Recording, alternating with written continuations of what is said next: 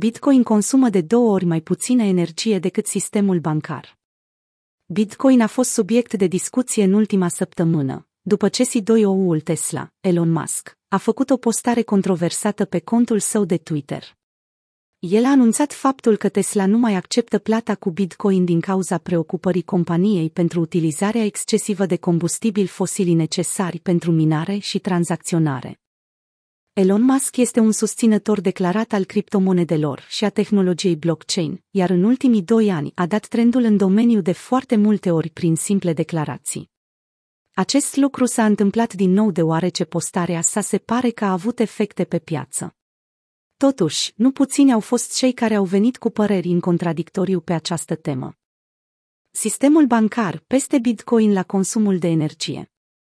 Procesele de minare Bitcoin sunt foarte mari consumatoare de energie electrică, însă nici sistemul bancar nu este mai prejos. În urmă cu câteva zile, compania de criptomonede deținută de Mihail Novogratz, Galaxy Digital, a publicat un raport legat de acest subiect, bazat pe o serie de calcule.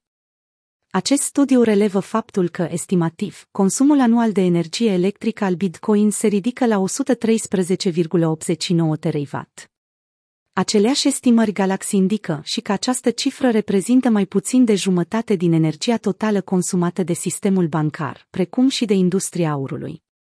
Compania a scos în evidență avantajele pe care Bitcoin le are în fața sistemului bancar, și anume ușurința cu care poate să fie urmărit în timp real cu ajutorul unor instrumente precum Cambridge Bitcoin Electricity Consumption Index. De cealaltă parte, reprezentanții Galaxy Digital Mining reafirmă ideea că în industria aurului și în cea a sistemului financiar tradițional lucrurile nu sunt atât de simple în privința transparenței. Concluzia raportului generat de Galaxy este că centrele de date bancare, sucursalele bancare, bancomatele și centrele de date ale rețelelor de carduri consumă un total anual de energie estimat la 263,72 teravați la nivel global.